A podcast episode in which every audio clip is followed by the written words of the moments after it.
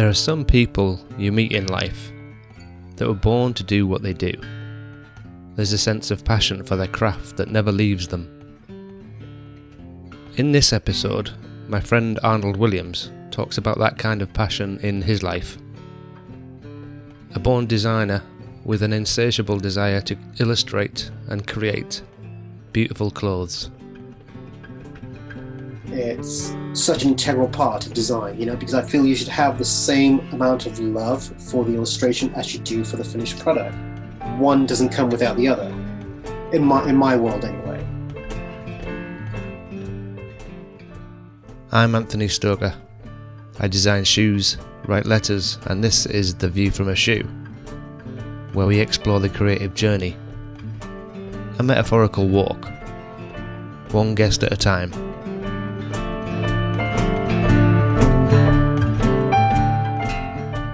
Arnold is an incredibly experienced women's wear designer. Having worked alongside the likes of Gianni Versace in Milan and Narciso Rodriguez at Loewe in Madrid. We talk about his different experiences within the various design houses, the soulless and the sublime elements to fashion, and the continual thread of his belief in the role of illustration. I began the conversation by asking Arnold about his earliest memory of shoes. There was this pair of sneakers, and I actually really loved them. But it was one of those sneakers that it wasn't a crossover sneaker. Now I was very I was very active, sports wise. I think a few weeks after that, after I bought this pair of sneakers, I had a I had a race in Gates the Gateshead Stadium I was doing the 100 meters. I used to run for my for my school. I don't know where I would have placed, but I'm sure I would have placed probably, let's say, worst case scenario, midfield. As a kid, you have a pair of new sneakers, God's gift. You want to wear it at every single opportunity. New sneakers, that was what I had to wear. Now, there was zero flexibility to this damn thing. so I, I don't know what I was thinking come race day, we on the blocks. The gun goes off. I'm like running as fast as I could possibly go. And literally, I see the entire field in front of me and just advancing because the sneakers would just take me nowhere. And I came last. And it's kind of funny that I remember that story right now because those sneakers were very reminiscent of what the kids are wearing today. Chunky, zero flexibility, but I love them. If I could really remember what those sneakers looked like, I would literally be sketching them and trying to have them made. Do you remember those Jean Paul Gaultier trainers? Oh, wow. It wasn't as extreme, but it was in that world. And I know I had a pair and you had a pair. I think I only ever wore them once. I think I only wore mine a couple of times. But at least, you know, like, like I had an excuse because, like, you know, I'm a little bit vertically challenged, you know. However, they were pretty damn cool. I also had a pair of boots. They were black leather boots. They were from Shelley's.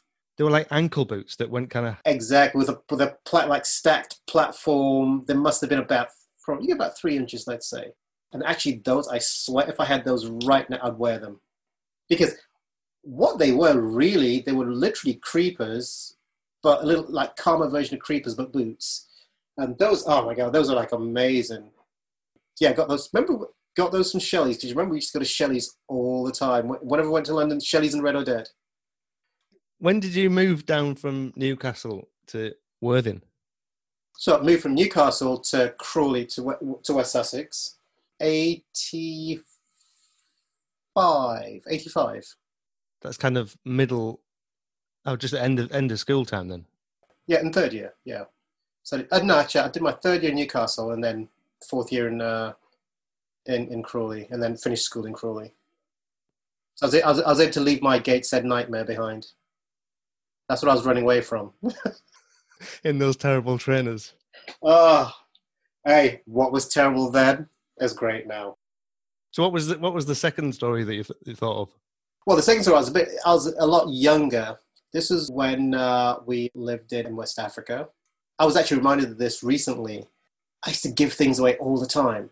to people that were a little less fortunate. If someone asked me for something, I'd give them. And I used to get, I, I, I think I'd given, I'd give my shoes away a bunch of times. So they'll come and pick me up and I'll be shoeless. And they'll be like, and they'll be like, oh, what happened to your shoes? I'm like, oh, so-and-so needed it, so I gave it to but then an even earlier story, this is when, again, when we lived in, uh, in Malawi.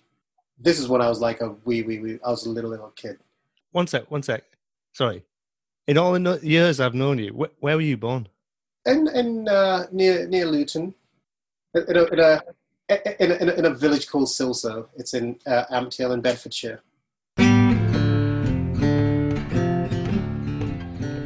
So I would uh, not get out of bed. I had, I had this habit of falling asleep, not in my bed, so I had to be carried to bed. The deal breaker was when I woke up in the morning, my shoes, my house shoes, had to be. I had to step into my shoes. I would not get out of bed, and that, it was it was non-negotiable. What was it about that? You just wanted to not waste time looking for them, or well, it was just one of those things where that was where it was supposed to be. Now, whether I put it there or someone else did it, but that's where when you wake, there's certain things, there's certain routines that you have that is something it wasn't it wasn't normal if it wasn't there.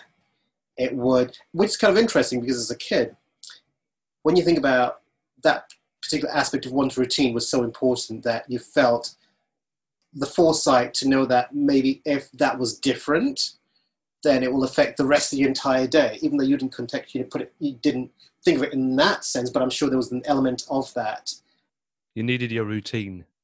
It was just one of those things, and but it was actually one of my first first memories. Uh, I, I, it must have been nursery. I was in nursery. I always remember because I, I think I'd be shouting for Mr. George because we had a housekeeper called Mr. George. I think Mr. George would always make sure that was always there for me to step into. The housekeeper was just a housekeeper that came with a job. It wasn't like my. Uh, it came with my dad's job. Not with your job as a three-year-old. Exactly. Well, no, just just to paint a picture of like I'm not someone of uh, you know like some spoiled little rotten mon- monster. You're not of immense wealth. Exactly. In fact, I'm of zero wealth. What did your dad do back then? Then. Oh, he's a, he's a, he's an environmental engineer, majored in agriculture engineering. So, which is why we lived in you know like lots of different places. Hence, which is why I grew, I was born where I was born. He transitioned into into environmental which is what again brought us to Newcastle because he was a resident lecturer, stroke doing his research and PhD at Newcastle University. I guess he was quite at the forefront of being aware of the environment. Yeah, no, I, I, absolutely. But you know, I think there was, there was so many you know scientists who were you know into it long before it became a topical thing. Now they they had the impossible task of like convincing uh, governments and businesses to adopt certain things. But again, they were the for, for, not necessarily forefront because there were people who were way into it way before them. You know, they were also pretty instrumental in awareness. Did you grow up with a lot of that conversation around you then, at the like the dinner table, or? Yes and no. The, um, the only reason why I was probably a little bit more, and anyway, and I didn't really understand it fully because I would go with my dad a lot when he was doing research because my dad's research was uh, his uh, his PhD was based on water irrigation, and I would also I would go, always go with him to the field, you know, like on weekends and stuff when he'd go because obviously the uh, it was all about data, you know, he'd collect data, and he had uh, I always remember he had uh, three or four uh, ZX Spectrum. Remember those? The small, the eh, were the first laptops in a way. Yeah, but they they were only a keyboard, weren't they? They weren't but it was like the small, the black ones, because there was a Commodore, then there was the ZX, the black ones, which was like a little bit more portable. But I always remember that was he, you know, so basically you'd have those set up, those set in the field. We'd go, you know, collect data, and then we'd come, you know, sometimes I'd go to the lab with him at uh, Newcastle University. Remember the printer paper with the holes in the, on, on, on the sides? The ones that fold and, you know, concertina. I'll never forget that it was such a noisy environment. And the funny, the funny thing about it, I was remember like most of like, especially when you go on the Saturday when like football matches were on, and literally it's right next to the stadium. You know, so you'd hear all like the noise also, and it was just it was it was inter- yeah, interesting times. And I always remember being and not really having that much understanding of the whole environmental, you know, like you know, conversation. What about creativity? Like, when did you first feel like you were going to be going in a, a creative direction? And even was it even about clothes when you first realized it was creative direction, or was it a different kind of creativity at the time? I've always done art. You know, as a kid, I hated toys. I like to make my own toys. Don't buy me a Matchbox card. Buy me nothing. Just get me a bit of like uh, cardstock, paper, glue, sellotape, pens. I didn't love painting as such. I loved making stuff, like creating stuff. And I literally, I didn't like Lego, didn't like Meccano, like nothing like that. I just liked to make my own versions of all of them. you know, when uh, friends came over to play, don't bring your don't bring your toys. You play with the world that I've created, and they loved it. They absolutely loved it because it was it was one of those things where you could make anything into ev- you can you can make nothing into everything. You can make whatever you if you could think it, you could create it.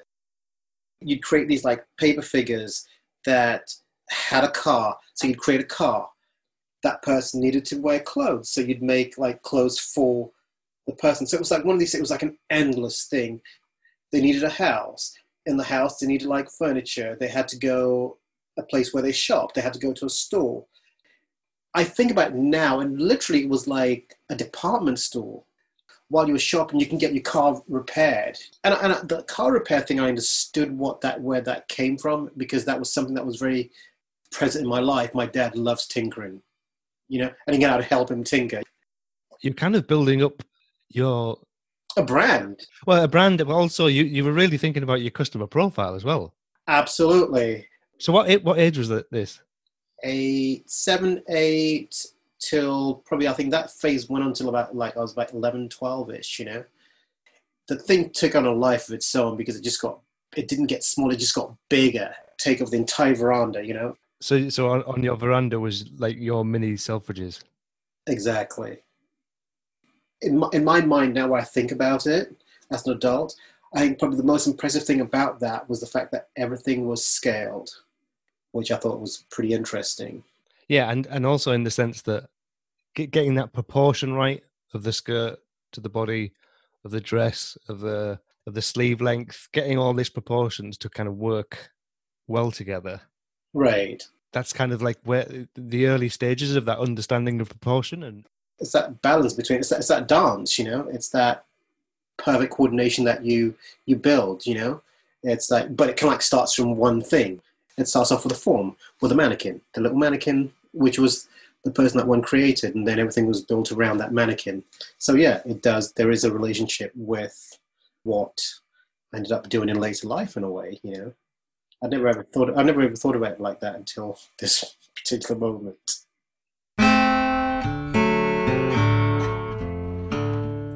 what made you want to go to Worthing? What was it about Worthing? In terms of the college, not in terms of Yeah, the, the easiest thing to say, I think, is proximity, but it actually had nothing to do with proximity. It was just the fact that I felt they offered, they just had everything there. You know, it was just like, it was just one of those colleges that was a no brainer. They had everything and more. The pedigree of students that had previously been there, you know, they all go on to do, you know, great things, which is down to the, the guidance that they get from there. And, you know, so I did, because I didn't do art O level. It was just something that I did not it was something that I did that you know for me was fun. I never would have thought I'd have a career in art. If anything, I thought I would. It would be something maybe sort of like engineering-ish. I'm still, you know, to this day, I'm obsessed with like bridges. It's just I love, love, love bridges. they fascinate me. out out of interest, which which is your favorite bridge? For a while, I loved the Chesapeake Bay Bridge. Just the idea of the bridge that goes into a tunnel. Where's that? It's just around the corner here. It's in Virginia. and a bridge that's fat, that's always fascinated me. And I know there's like that's was the uh, the bridge in uh, from Shanghai to Ningbo, which is like a 35 mile. It's uh, it's just the most surreal thing that you're on this bridge for like 35 miles and just like. But then I saw a couple of days ago a bridge, and I keep meaning to Google it because I only discovered it a couple of days ago. It was a bridge in Sao Paulo, in Brazil, and it's almost like two semicircles that intertwine. What's the name of the guy that built the bridge in Bilbao? Calatrava. It's almost like it's like Calatrava, and, and who knows? He might have built the one at the, the the bridge in Sao Paulo. Brazil is literally number two now on my list. It's still still Tokyo. You know, Tokyo is number one. What is it about Tokyo? It's the whole microcosm of all the fashion cultures that just seem to coexist like seamlessly. The level of creativity, the level of uh, commitment to whatever tribe they associate, they, they identify with. In terms of like the fashion element of it, they could be rockabillys. That's who they are. They could be punks. That's who they are. They could be like you name it. They could be into hip hop it's just marvelous. You know, it's it's fashion in its purest purest form, and the lack of inhibition to just be. They you know they, they just they just are who they are. When they find when they, once they find where they want to be, who they want to be, what they want to be. Yeah, they they, they definitely um immerse themselves in uh, the look and the feel that they that they're interested in it's just remarkable. And I think the, the thing that I love is just there's a level of commitment that is just so. Ironically, I I feel I I, I sense and I I see aspects of that. I think in most places now, you know, I see that aspects of that here in America. You know, in LA, you know, you see all these little silos. You know, these little kids. You know, have their little things that they identify with, and they're very committed to it. Not to the extent that they do in Japan, but I feel there's a commitment and that way of life seems to be overspilling into other other countries, which I think is like a beautiful thing, you know, because I feel that is the future. Yeah, I think more more local, more local kind of uh, ingredients and flavors are are springing up, rather than it being global brands where right you get the same thing whether you're on the high street in London versus LA versus Tokyo versus Milan, etc. And it all, all becomes a bit bland, which which is kind of what it's felt like. I don't know, last 15 years. I'd even go back more. It's just yeah, there's a soulless element to what fashion's become, and I think in a way we're all contributors we've all contributed to it. You know, it doesn't matter what side of creativity you're on in fashion, we've all, in a really weird way, contributed to it. You know, willingly or unwillingly. You know, we have. You know, because at the end of the day, we've, I, I, you know, I've done some amazing things, but I'm not going to lie. Well, I've, I've done, you know, like things that I am glad my name's not on the door. You know, I'm glad no one identified. I've, I've worked for companies which I'll never put on my CV.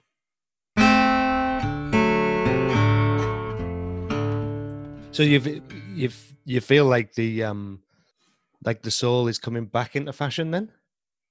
Because of the kind of maybe disintegration of the kind of globalness of it? Absolutely because i think we, we took it it's just it was taken to its limits.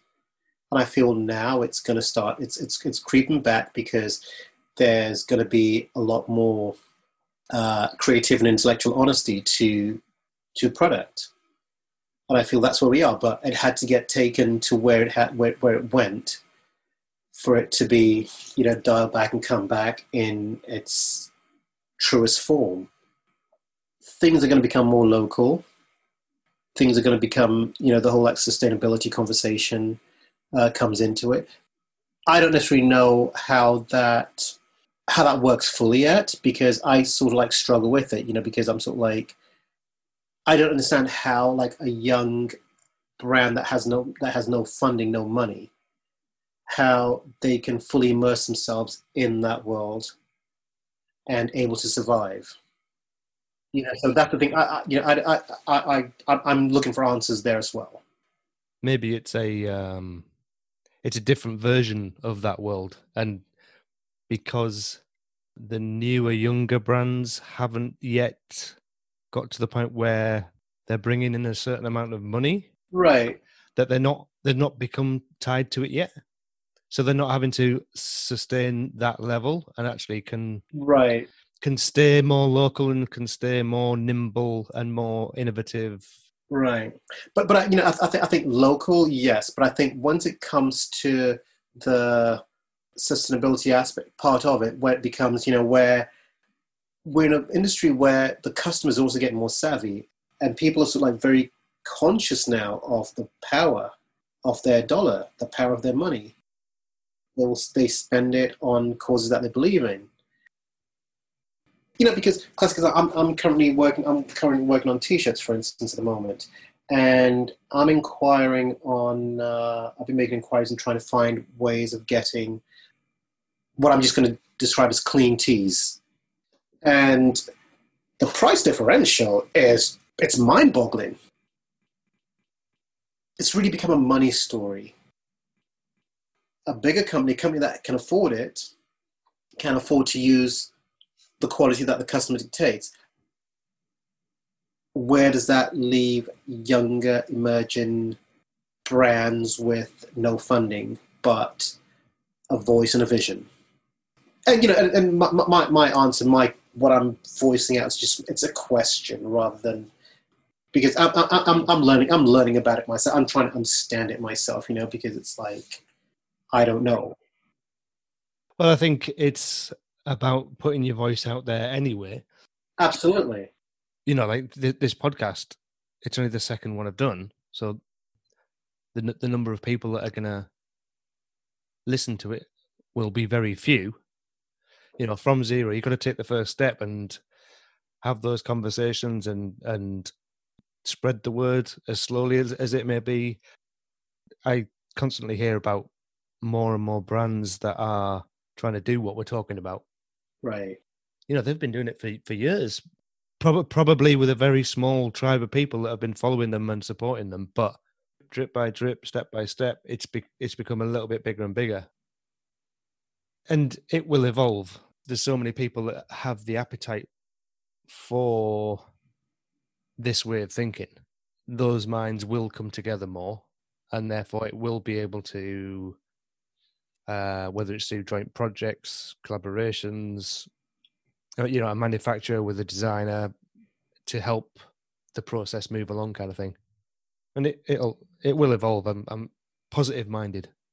Evolve it will, you know, and it's just one of those things where it is it, it is the future, and it will. It's not going to it's not going to go back. There's no that that's that boat sailed, and you know, so it's just a question of like one has it will will all have to adapt and adopt the new way of of thinking. Or make the new way of thinking. Absolutely, and that is what creativity is. You know, at the end of the day, it's like you make lemonade out of any goddamn fruit you've given. You given.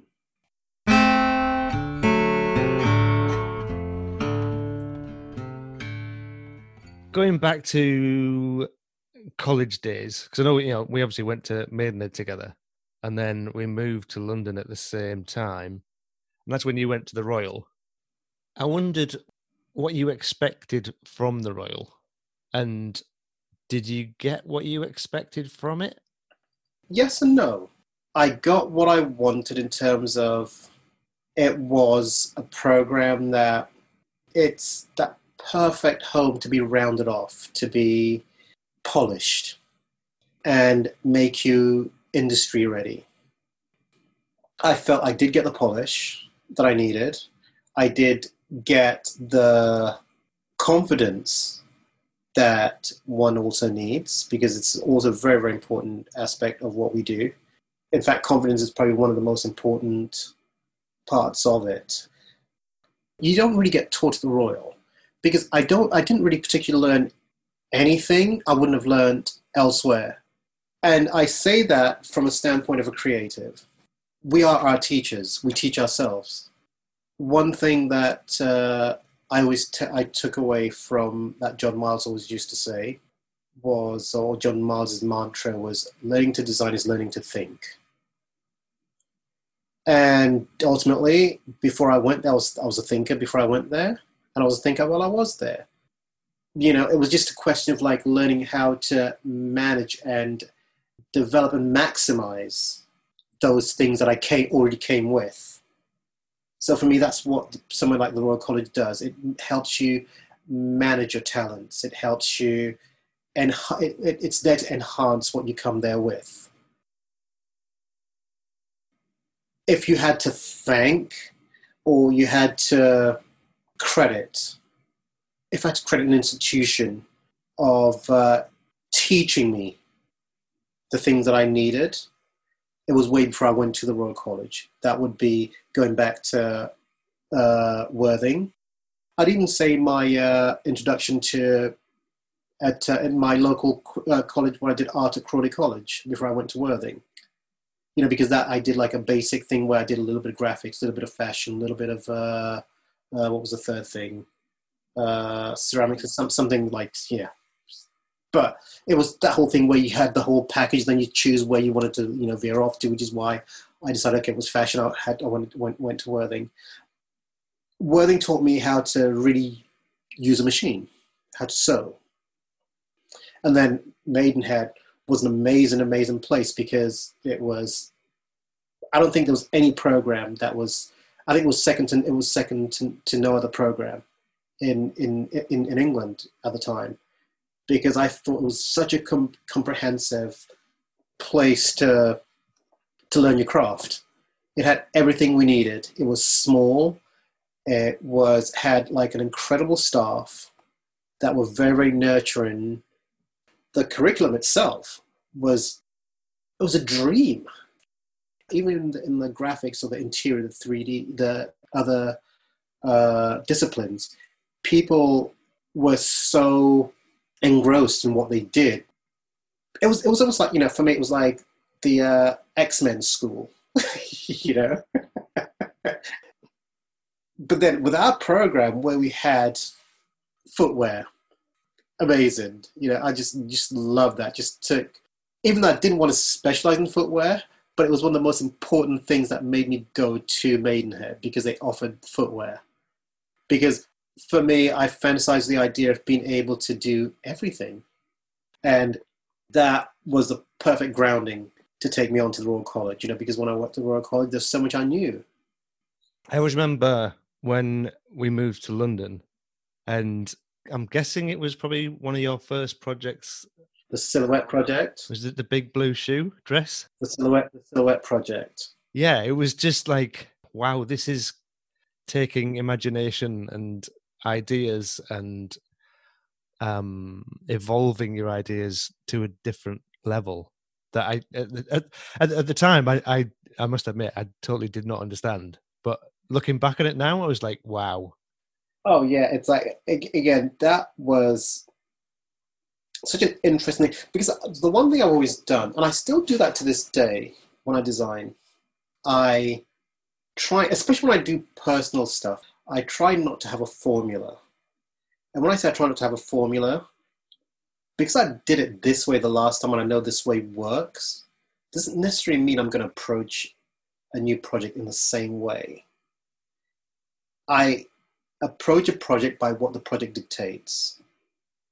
The idea was creating like a new silhouette for a garment and the brief was it could be as abstract as you want it to be, or it could be as conventional as you need it to be. I had no idea what I was going to do. Started design and working on it, and gradually veered off to marrying footwear. For some reason, I was able to. I saw, I saw the body as a shoe it just evolved. The design, the sketch, just literally evolved from like being a dress to almost becoming a shoe. Once I had that silhouette that I was going for, now I've got to make it.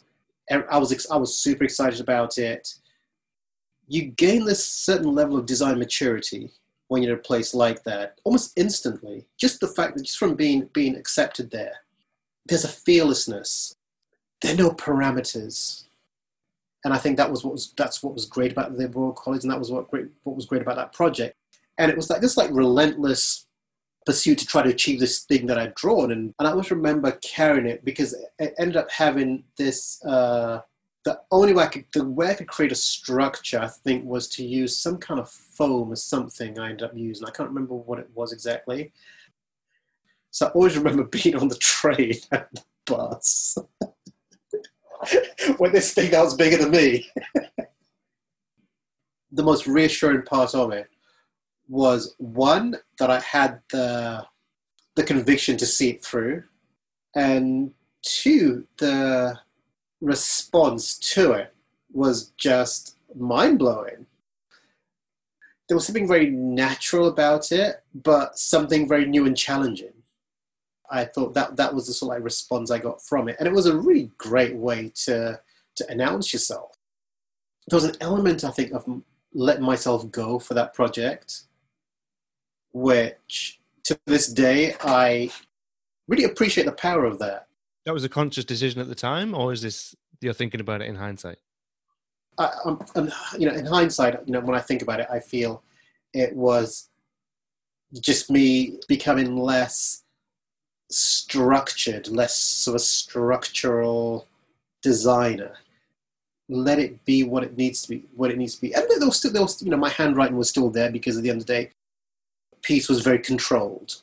It did have what I would call my signature in terms of like the design is one thing and that's my roadmap. That's what I want to achieve. That's where I want to get to.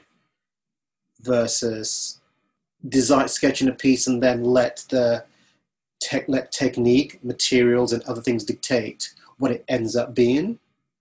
Yeah, I think it, what you what you're saying there is kind of like uh, external factors kind of contribute to the constraints. Yeah.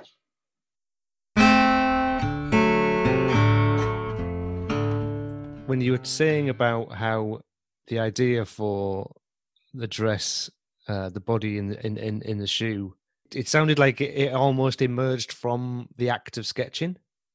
Absolutely. Well, it's, it's but it's it's one of those things where one doesn't work without the other. Back then, illustration was some, was was in another place where poses were a little bit more exaggerated, even editorials and magazines. Within certain shoots, you could see a number of different silhouettes within certain shoots. You know, so it could be, you know, so maybe it was like a picture that I saw that maybe planted that seed subconsciously. The one conscious thing I, the one conscious thought I did have with that project was the fact that I, it was about, it wasn't about convention. Now I know no one's going to be wearing this like shoe dress. Probably no one's even going to buy it. No one's going to want to wear it. You know, I didn't do it for someone to to wear. For me, it was creating a dress that was also going to be art. It was going to be almost like an installation. It was almost going to be a uh, a piece on its own. It didn't necessarily have to. Have, it, it can have a body in it, which it did, but also did not require a body in the dress. So, what about um, a few minutes ago when you said something about how uh, there was less limits on design in England? And then I thought, but all your career has actually been outside of England. if you look at a lot of the creative places in the world, a lot of the design design houses, and be it fashion, be it vehicle design, be it graphics, you know, just one from man of level of you know like creative uh, design. There's one or two Brits in every single design house in America, in most places in the world of any you know of any renown, even Germany, all these places. And the reason why is because of the way we trained, the way we think. We're not governed by any parameters as designers. It's a, both a cultural thing and it's something that you grew up with. Maybe it's down to the strength of Blue Peter. well, I mean, maybe the Blue Peter uh, that comes back to what you were doing as a as a seven or eight year old, making those dresses out of a piece of paper and you know making your selfridges on your. Um... Absolutely, but then but then having said that, it goes back. Then you can flip that to get anything creative, beat music. Why is it all the cool, like the cool bands, music comes from England? You know, it's there's something there's something on that island there's something in the water there's something there. Now we're probably not the best at making money you know in terms of like companies you know. But so maybe the two maybe the maybe there's a correlation between you know creativity and money. Maybe they both fight each other so hard that you know they don't they don't coexist. Could also be the way we trained you know. It's just probably that training versus the culture makes for makes for a creative brain you know that you don't accept you don't always accept the status quo. You want to challenge you want to ask questions you want to create you want to invent you want to do something that hasn't been done before. You want to challenge you know? And uh, uh how how much of that kind of uh pushing if you like is um came from someone like John Miles? I, I remember you know you've you thought really highly of him, didn't you? Absolutely. But I think in a way it was it was literally all the faculty and the faculty be and even the uh, the external ones that were the external people that were brought in for us to work with. You know, because I work with people like you know work with like Romeo Gigli. Uh, we did a Karl Lagerfeld project. We worked with the uh, IWF uh, professors that would come in, visiting professors that would come in, and I think it was that ability to make us uh, aware of our wings, and then they teach us how to fly with them. You come there with the tools, they just teach you how to maximize the tools that you come with. Having someone that inspires you to want to be better, be the best you can be, you know, extract the best you can from yourself, you know? At that point, you were treated as an adult who was there because you absolutely had no other desire to be anywhere else but there. The one thing that they that no one ever needed to do with anyone at the Royal College, anyone, whatever discipline you do, no one needs to motivate you. How did you feel about the transition when you left the Royal College and then found yourself at uh, Versace in Milan. It's a different environment, different culture, different country, different language, and maybe not the same freedom of expression. So my first stint was in Venice. I think I was there for like two years. So this was my first paid design gig. It was a depart. It's a department store and I was given one of the lines that you know I was given mine a line to you know to to work on to develop you know which was like great. So it was almost like starting from scratch. We used to get pictures. But like when I say pictures I mean proper like photographs of every single runway look. Imagine for like younger kids whoever's younger listening to this like uh, vogue.com style.com it was that in a suitcase, but with actually proper photographs. If I'm if I'm correct, I think they spent something like twenty five thousand for those for, the, for those pictures. A lot of money. It was a lot of money. There's one question that always get asked was like, why do why does everything look the same? And the reason why, because the sources tend to all be the same. Like if Coin can get those books, then every single other house, every single other company also had a copy of those books. I think I graduated on a Friday. The Monday or the Tuesday had a meeting with Coin. Literally got a job on the Tuesday after I graduated. How did that selection process work then? They, they, they're looking for designers, so they come to meet people the college would sort of like suggest certain candidates for certain companies. You know, so they suggested about you know four or five of us. I was asked, obviously, if I'm interested, and then you know it's like yes, and they were interested in meeting me. So you know, it's like met, and literally made the offer straight away. You know, it was like one of those like really interesting. And I think the one thing that the one thing that doesn't really, despite being the Royal College and not or wherever you go, you always have in the back of your mind. I think when you do something creative, is would I really get a job? you know, so when a job, when an offer presents itself, and you, you sort of grab it, going to Italy to work for such a commercial company. And it was like an interesting outfit because like most italian outfits they had it was uh, almost a totally vertical uh, operation. It's probably the best scenario for a young designer to be in there's almost that immediate gratification where you can see what you've designed you don't have to wait there's not a waiting period you literally you're sketching it it's been cut it's been made you're fitting it's just this like incredible experience, you know, because it's not all of a sudden I'm able to design, give as much information as you can to the pattern cutters, and they go and interpret it with, you know, you consult with them, they go and cut it, and it's done. Unlike three months prior to that, I was literally designing and then cutting and then sewing, resewing, and then sewing again. the biggest transition when you start working is is editing creativity is also can also be a double-edged sword because it's it's infinite. Yeah.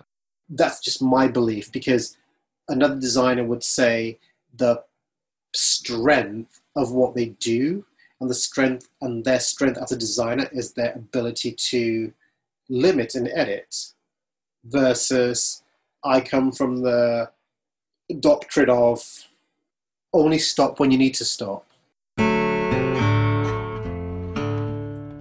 with a company like Coin, there's only so far you can take an idea. And it was like one of these ideas that I knew, oh my God, that's like, it can go so many places. And I still do this to this day. I have a work project, and from a work project, if I feel there's more mileage in that idea, I will continue. I, I will continue to develop it, just for my own satisfaction. And I have like books full of ideas and projects which I've done from that. But I did a project based on that. So you sort of have like a week, two weeks where you sort of like just designing. And I got a call. So I picked up the phone and it was Buonasera, sono so and so, the officer, Signor Versace. And that's all I heard. And then they went into English and say, Mr. Versace would like to meet you. Out of the blue. Out of the blue. But not so at the blue because again go back to the royal college at the royal college you get you give them a few names of place that you want to work so i think i had versace was on top of my list yves saint laurent was the second so they were the ones that put them in contact with me and they just called and said you know who'd like to meet you next week i put the phone down and obviously everyone in the office like we all got into everyone's business you know everyone was so supportive and so happy. And, like people literally just making, like calling and making train arrangements for me and stuff, you know. You know, so it's like I went, I went to uh, Milan the next week, and that project that I'd been working on was one of the projects that I, I, I, I took. I took that project with me, and he loved that project. Look, he owns a company. He's like, you know, met me, like me, there and then offered me a job, and you know, literally that same day, I came back had to put in my resignation, wrap up life there. The origins of that gig came from the recommendation from the Royal College. And and the fact that you didn't stop exploring the idea and the project that you're working on as well, kind of thing. That's just it's just a habit. That's just what I do to like to this day. Continually exploring the the design process and the creative process, isn't it? It does not end there's certain things you can never stop exploring. You could just go on and on and on and on and on and on and on. You know, if there's if there's need for it. I can imagine it being a very different environment, Versace to to Coin.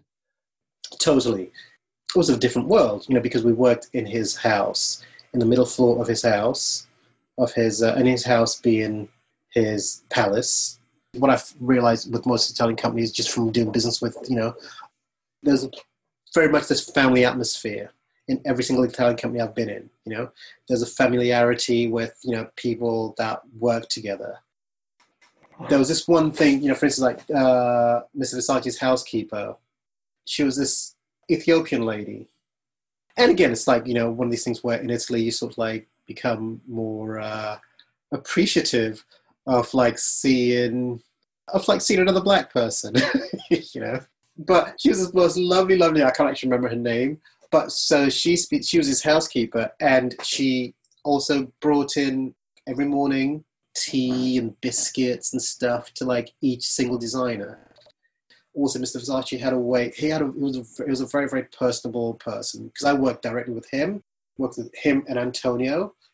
Mr. Versace would come in like every morning, work with each, every one of us for like sit with like for 10 minutes 10 15 minutes he'd sit he'd come you just pull a chair sit in your desk and uh, tell me okay today i want you to work on x and x and x unlike subsequent design roles that i have there it was he had the big picture and you contributed to the big picture based on what he wanted you to contribute to so i do for lack of a better description other than knitwear print and textiles. I do everything. And that was very apparent. That was apparent in the body of work that he saw from me, you know, which made me more of an all, a, a very rounded designer, you know, which is what he always required. He required someone, if he wanted shoes today, you should be able to sketch a pair of shoes, design shoes for him. If he comes to you tomorrow, he wants just skirts, you should be able to do skirts. He did not work in the sense that you do accessories and you do clothing. It was whatever he thought of that night before. He'd come up and say, say you know, say like, today I want uh, you to do a bag. For I remember once he came to my desk, he wanted me to do a bag for Diana. For she endorsed one of his books that he wrote. He uh, came up to me one day, and said, "You know, wanted some bags. You know, like Sketcher, come a bag." So he, he he brought a bag over. That was like one of the bags that he'd already done.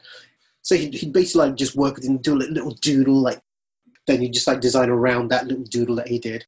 How many designers were on that team then? Four, four of us, I believe. There was four of us. Yeah, and then he had like that. But then he had like there was another uh, three who did uh, uh, Atelier Versace.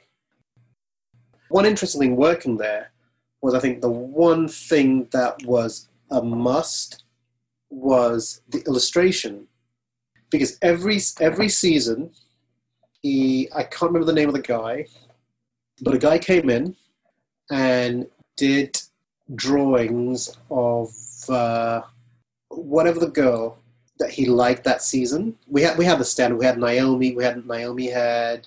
We had Kate. We had, I think Helena. You know what I mean? We had all, the, all like the heads of the girls. Like this guy would come and like sketch them. We had a few. Uh, we had about five or six different like body poses that we used. But then you can choose whichever head you you needed to use. But it was like based on the girls that he liked. So basically, the funny thing, even though you had like four or five people doing the sketches, when everything was on the board, it looked like it was done by the same person. So it was like always beautiful when you saw a collection, which is what you don't get in any houses now because people, it's so, there's just so little time that people don't really illustrate. And when I say illustrate, I mean full illustration where you know what fabric, you know what color were you illustrating, you do the, whatever the print is. It's like literally like almost like a mini prototype. It's that detailed and that concise. That's how every single design was approached in that way if you went in that studio and saw things on the wall, it made you believe in how beautiful design is. It's it's quite interesting what you were saying there about uh, you know the the illustrator with the models because it that really reinforces his association with supermodels because because he was one of the main uh, instigators of that feeling um, of supermodelness continued backstage. It, it, it, wasn't just a front of house thing. It wasn't just a catwalk thing. Totally, it was. It was, the full, full package because it was like I always describe a great like illustration as it's poor man's prototype because you you're selling your vision. You're selling what you see. You're selling your mind. You want it to be as alluring, as desirable as the actual finished product is. And you want the finished product probably even to be better, but you want it to have full impact, you know, which is why I, I'm a true, true, true believer of illustration. It's such an integral part of design, you know, because I feel you should have the same amount of love for the illustration as you do for the finished product. One doesn't come without the other, in my in my world anyway. A little while ago, you mentioned the approach that you would take working with Mr. Versace, working very much within his guidelines to an extent, um, and you wouldn't necessarily like bring in left field ideas into his world. I get the feeling from my memory of the time when you then moved to Loewe that your approach towards that kind of changed. You, you're very much trying to change things and trying to really move Loewe on. Abs- absolutely. And going back to the to Versace, I think it's kind of important. The time I worked for him was, you know, very was pretty much close to when he was untimely, you know, and cruelly taken, you know, from us. But it was he'd recovered from a long absence when he hired me, so he was literally reintroducing himself. You know, so he was also buzzed, you know. So he had like a lot of ideas of where he wanted to take the product, where he wanted to take his brand, where he wanted to take his, you know, his voice. He wanted his voice to be heard. So when you are at proximity to such greatness, you are in awe and you sort of like have your learn you, you have your you have your learning hat on all the time, you know, because it's like he is very he was very clear about his vision He was very clear about what he wanted which meant you know that you know left field ideas don't necessarily work you know so it wasn't really the it wasn't really the platform for left field ideas. Whereas going to the following gig was was Loewe that was a completely different uh, experience because it, was an interesting experience because I initially was hired at Loewe to do accessories not clothing. I liked what they do, and I knew, and they, their history was like ridiculous because they had they've had they'd had people like uh, Karl Lagerfeld had worked for them, Giorgio Armani had worked for them. Loewe, in truth, was a second generation revival of houses because initially, like Marc Jacobs was at Louis Vuitton. I see, so obviously coming off the back of the uh, Kennedy wedding dress. I was organizing the shoes with, uh, I was just basically being a loudmouth and just bossing people about, but in a nice way because I think I'm, you know, I'm, I'm not like a, I'm not like a jerk, you know. I didn't realize that I was being watched, but Narciso was observing all of this, being like very, very decisive. And the fact that I was like speaking, I was like communicating to people who spoke no English, you know, and I spoke no Spanish. And I think over dinner, and he literally just said it, just literally like a joke to Robert. So I'm going to steal Arnold from you, and that's how I became his assistant. Just like, just literally like that. When you were saying about you were organizing everyone and making, wanting everything quite quite specific and wanting get everything in, in, in its right place, it just made me think of what you were saying about your shoes in Malawi. Right. When you were a little kid and wanting things to be just so where they should be right yeah and you know so i was uh, in my element again because i was back to doing clothing but this time i was back to doing clothing and accessories so in, in a in a design sense in a creativity sense with with versace is very much his um his vision. But with Loewe, you've got a, a house with a lot of heritage. I remember at the time you were, you were amazed at the, the, the amount of archive in the building. And then you've also got the influence of, of Narciso coming in and with your ideas. How, how did that all, how did you get all that to kind of come together? It was the first time I met someone who was more of a natural designer than I than even I I, I am. Narciso does not stop sketching. A lot of the ideas comes from like napkins, tablecloths, like literally we literally are he's literally always like ripping corners off tablecloths and stuff, you know, when we're in restaurants, sketching on doilies, on you name it, uh, beer mats. He drops that pen and the pen does not leave the piece of paper until he's done with that sketch. And that was when we worked with faxes. So it's a question of like we're faxing ideas back, whether I'm faxing it to him in Riccione where he was at IFA, or faxing it to him in New York, or I'm working with him in New York, or meeting him in IFA, or working in Madrid. You know, so you're constantly like just exchanging ideas. We'll take a couple of trips and we'll go to uh, lots of these rented resources. So either go to Angels in London or uh, Keni Valenti in New York or uh, Bob Mallet, and then get samples, you know, and basically that was, uh, I think the most I did ones, I did like a, like a 15,000, these aren't even like, you don't own them, you rent them, you know, you're working from like you know, these these vintage pieces where you get like ideas from. So you have like you know like starting points from them, and then whatever research you're doing based on you know where you want to take the collection. So you have all these like images and things that you can work that you can design from. You know, so that was really my first introduction of working in that manner. Whereas the place like Versace, you didn't work with vintage pieces. You didn't work with you know like uh, Mr. Versace did had like you know little things that would influence him, but we didn't necessarily get those things unless we needed it was that an influence from Narciso or a, a process that was already in place at Loewe?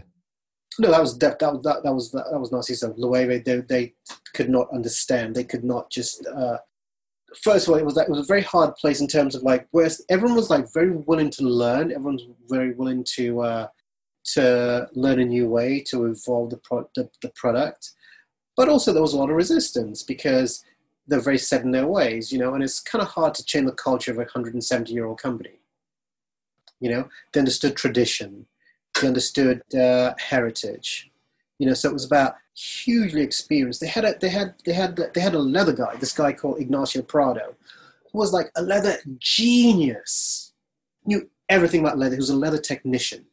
They had an atelier, a leather, a bag atelier. So basically, I can sketch a bag I'd drive to the factory, go to the atelier of the bags, go through the design, and literally the morning after, I'll have a bag on my desk, the prototype ready for me. It was that impressive. And when it came to their bags, it was sublime. The technical knowledge of the uh, the people that made bags, and we're talking about these are people who'd been there since there were like six worked for that company since they were 16, making bags for them. And some of these people like in their 60s. Yeah, true craftsmanship. Oh my god, it was ridiculous. Ridiculous, you know, the level of expertise that they had. But they just did not have design. The fashion forward studio, it makes the traditional bag designers uneasy. You know, so it took a while to get them on board, get them on side, you know. But I think once it was done, they realized that it's definitely the way forward. So you you really had to, had to um, deal with the uh, like the break from the past. Well, not the break from the past, but like the the reinvigoration of the past as as a modern a modern version. These people were very very comfortable in their jobs before we arrived as soon as we arrive, we are we injected something in the, into the equation that they could not understand. That you know, so obviously you don't understand something, you're threatened by it. Yeah, the the fear of the unknown and the fear of change. Absolutely. There was a point where we were sort of the enemy, while no one thwarted our efforts. You know, there was resistance in certain areas, certain parts. A challenging transition, shall we say? Absolutely.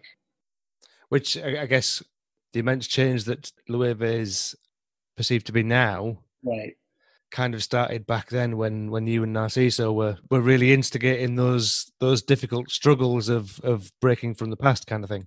Our team put in the groundwork. Like no there's no question about that. We put in the groundwork. The one thing that we did have, we had the absolute support, you know, unequivocal support of like Mr. Carcel. He was like there for us. He wanted us to succeed. Mr. Carcel is Yves Carcelle. He was the head of. Uh, he literally is the head of LVMH. He was. He was the head of. He's, he's passed now, but you know, he was the head of LVMH. So he controlled Dior, Vuitton, all of them. He was the one that, that was responsible for hiring all the uh, all these companies that that you see now under the LVMH umbrella. Mr. Carcelle was was responsible for creating all of that. You moved to New York after Loewe, right? Uh, yes, for uh, John Varvatos. So that that must have been a sea change. You've gone from Versace, which is which is a very uh, you know Mr. Versace's ingredients, his vision, to a, a mix of heritage and newness, uh, modernity being kind of um, wrestled together almost, and then to John, John which is a very new brand with a very American uh, feeling and energy. That must have been quite a different environment for you to work in comparison to to Loewe in comparison to Versace? Way, way more different than it was a pretty dramatic change in every single uh, regard. Because again, John had a uh, a short-lived women's collection, which I was supposed to work on that collection with. Uh, some of that's turned out to be, you know, again, going to be like a lifelong friend.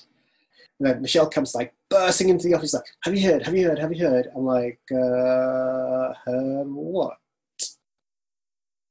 A little while later, I think like 15, 20 minutes later, John comes in, and he's like, "Okay, you know, we had a little bit of development. We uh, cancelled the women's line. We think you'd be great doing menswear anyway." That's how I ended up being at John Varvatos doing menswear. An unexpected switch. But one thing that was like a big stumbling block was my illustrations were so feminine. and it got to the point where the only way I could make my, my illustrations masculine, I had to always give them beards.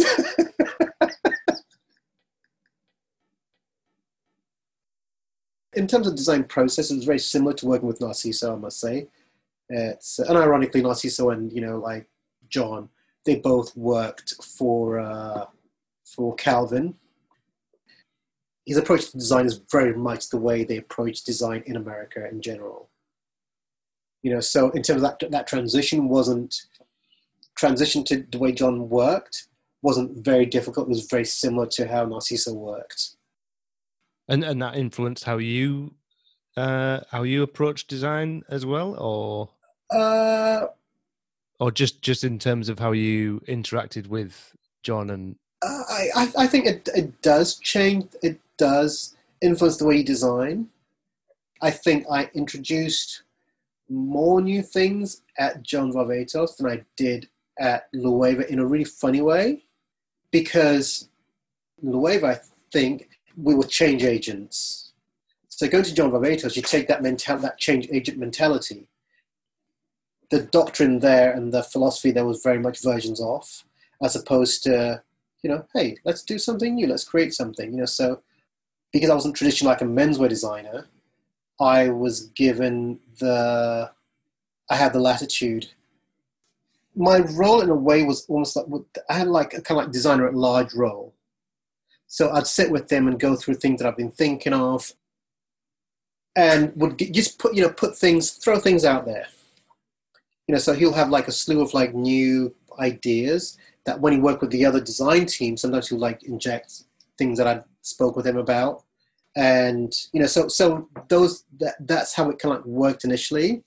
After a while, I think he just got like kind of like bored with that way of you know like working, and Oh, also I was kind of like a little bit bored because I felt you can get better results. Me like give me my collection or let me have one thing that I'm working on, and I can just like run with it or not run with it, you know. So veering off towards Star USA, which had a little bit of a younger vibe, and it was a little bit more. I think it was a little bit more London.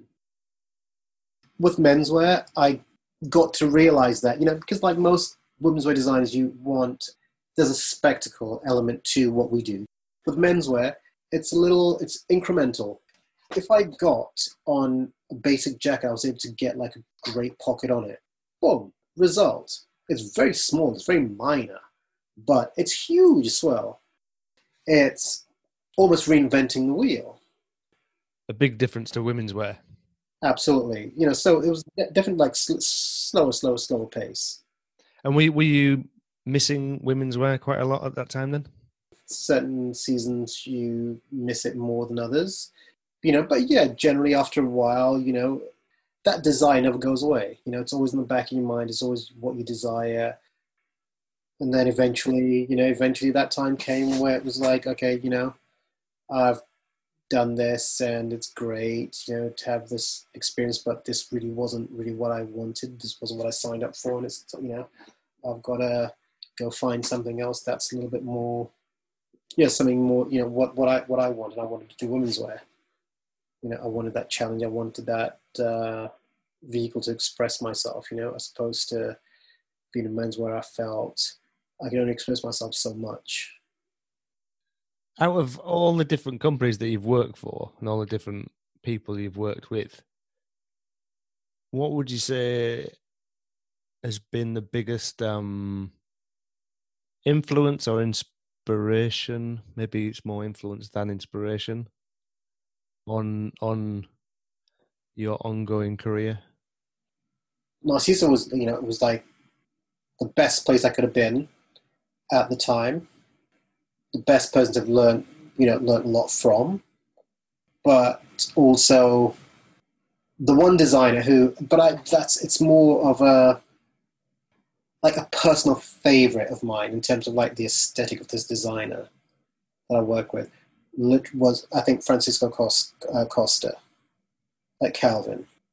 I think he was even you know, and I didn't work. I worked semi-directly, indirectly with him because obviously I did. Uh, I was in charge of accessories for the for collection, but I loved when I worked with him, and I loved his process. I loved how he designed. I love his aesthetic, and his stuff. You know, his stuff. Granted, did not uh, did not make money, but when has that ever affected beauty? I think we've talked a lot, and there's loads of stuff there. There's, there's loads of amazing uh, s- stories. Amazing. All right, dude. Thank you very much.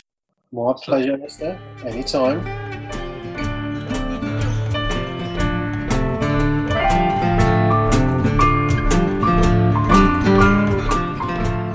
And thank you for listening. You can find out more at anthonystoker.com. Until next time.